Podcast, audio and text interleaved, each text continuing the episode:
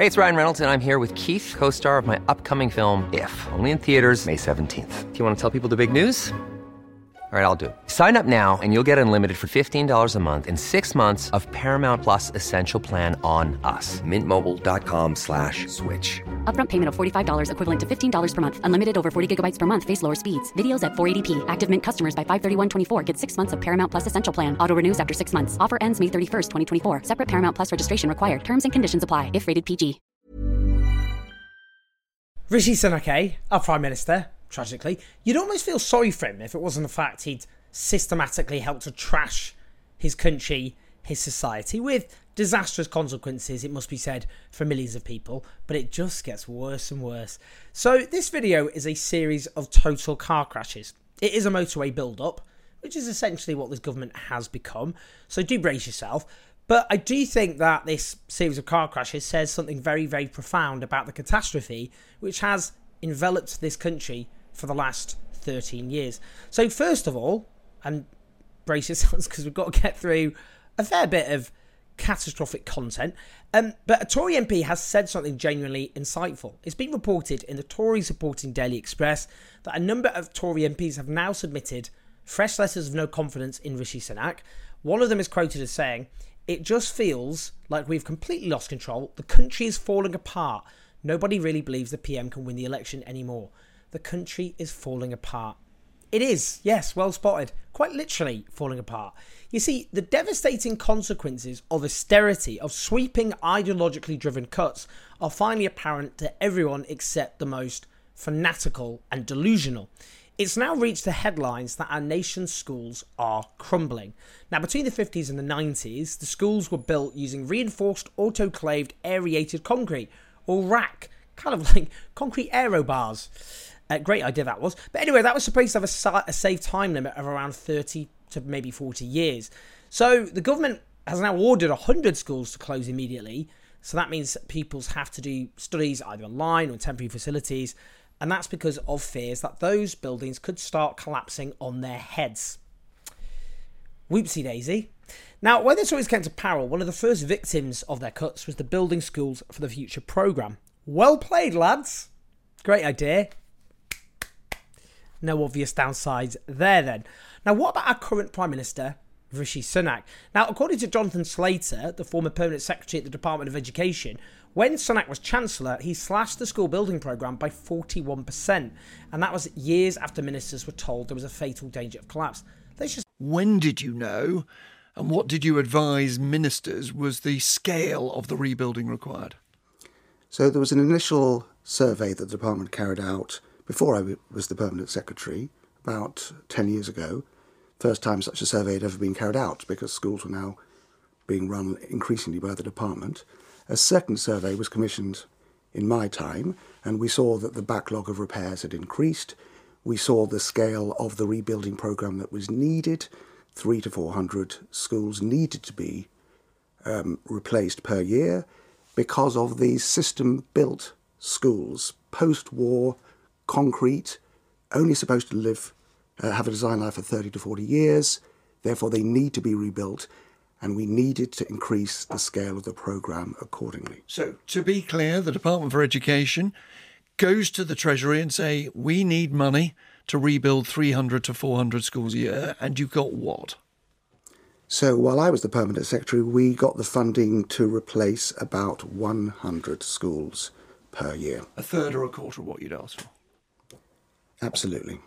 So the government offered to rebuild a fraction of what the civil servant and those like him were asking for. Oh dear, oh dear. Now, what does Rishi Sunak say to this? The former permanent secretary at the Department for Education um, has said this morning that when they wanted to put more money into repairing schools, you as Chancellor didn't allow that to go ahead and in fact cut that budget. Are you to blame for what's happening now? And do you want to apologise to parents and pupils? I think that is completely and utterly wrong. Actually, one of the first things I did as Chancellor in my first spending review in 2020 was to announce a new 10 year school rebuilding programme for 500 schools. Now, that equates to about 50 schools a year that will be refurbished or rebuilt. And if you look at what we've been doing over the previous decade, that's completely in line with what we've always done about 50 or so schools a year refurbished or rebuilt. That's what I announced as Chancellor in my first spending review. What are you talking about, Rishi? What's What's the plan there in that response? Why did you think that was rebuttal? The government was told by civil servants that you needed between 300 and 400 schools a year to be rebuilt. The funding that was offered up originally was 100, that was then cut down to 50. So why does Rishi Sunak think that by repeating the fact he gave funding for just 50 schools a year that he's rebutted anything? Absolute clown show stuff there from the Prime Minister. Now, it gets worse. Oh, it gets worse, all right. Enter Education Secretary Gillian Keegan. Now, she did an interview. Let's start with what she said, because then she goes off camera and is recorded, and oh my god. It is not the job of the Department of Education, but we chose to do that because we wanted to make sure that we had that information centrally. On top of that, we wanted Can I to... on that, sorry? Yeah, A school collapsed yes. and it took you four years to send out questionnaires to find out how many schools had RAAC. Now, we sent a warning out to the people responsible. But you're saying that the government is not responsible, ultimately, No. for the safety of children in schools. The, the school building's responsibility is with local authorities and multi-academy trusts. Do you believe the government did everything But we in have- its power? but- but we've taken further now. Do you believe the government did everything in its power, has done everything in its power to make sure that children aren't being taught in schools that could collapse without warning? Absolutely, because the responsible bodies, the responsible bodies have that duty. What we have done since is we have basically said we want to have more information centrally. Well, I mean, So I don't think you should be congratulated on that. I mean, th- there are literally children. I'm not looking to school. be congratulated. I'm There just are- saying what we have done. There are literally children who've been going to school in buildings that could have collapsed. Children could have been seriously injured. No, the- no. Children could have died. And only now are you assigning caseworkers and money to sort this No, out. No, the responsible bodies have always been responsible for making sure they have surveyors, making sure they look at things like asbestos, have an asbestos plan, RAAC, etc. They have a responsibility for the maintenance of their buildings. So what she's saying here is the Department of Education doesn't have responsibility for school buildings. What is wrong with these people? Are they high?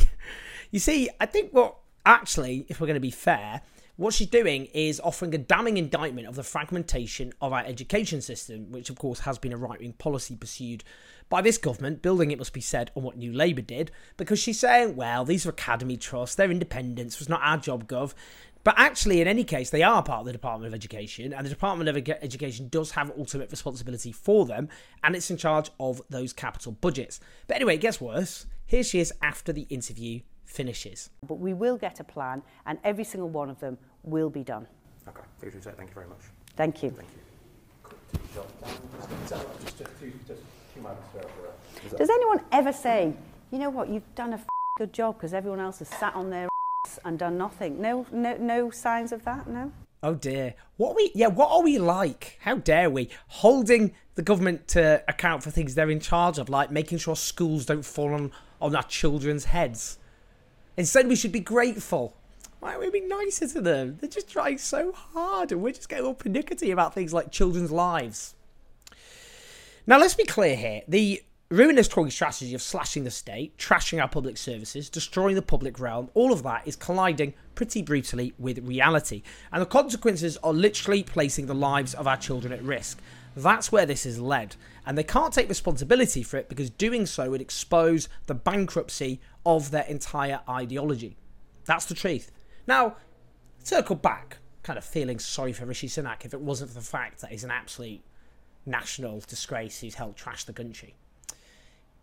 They've tried everything this summer. This was their big summer fight back.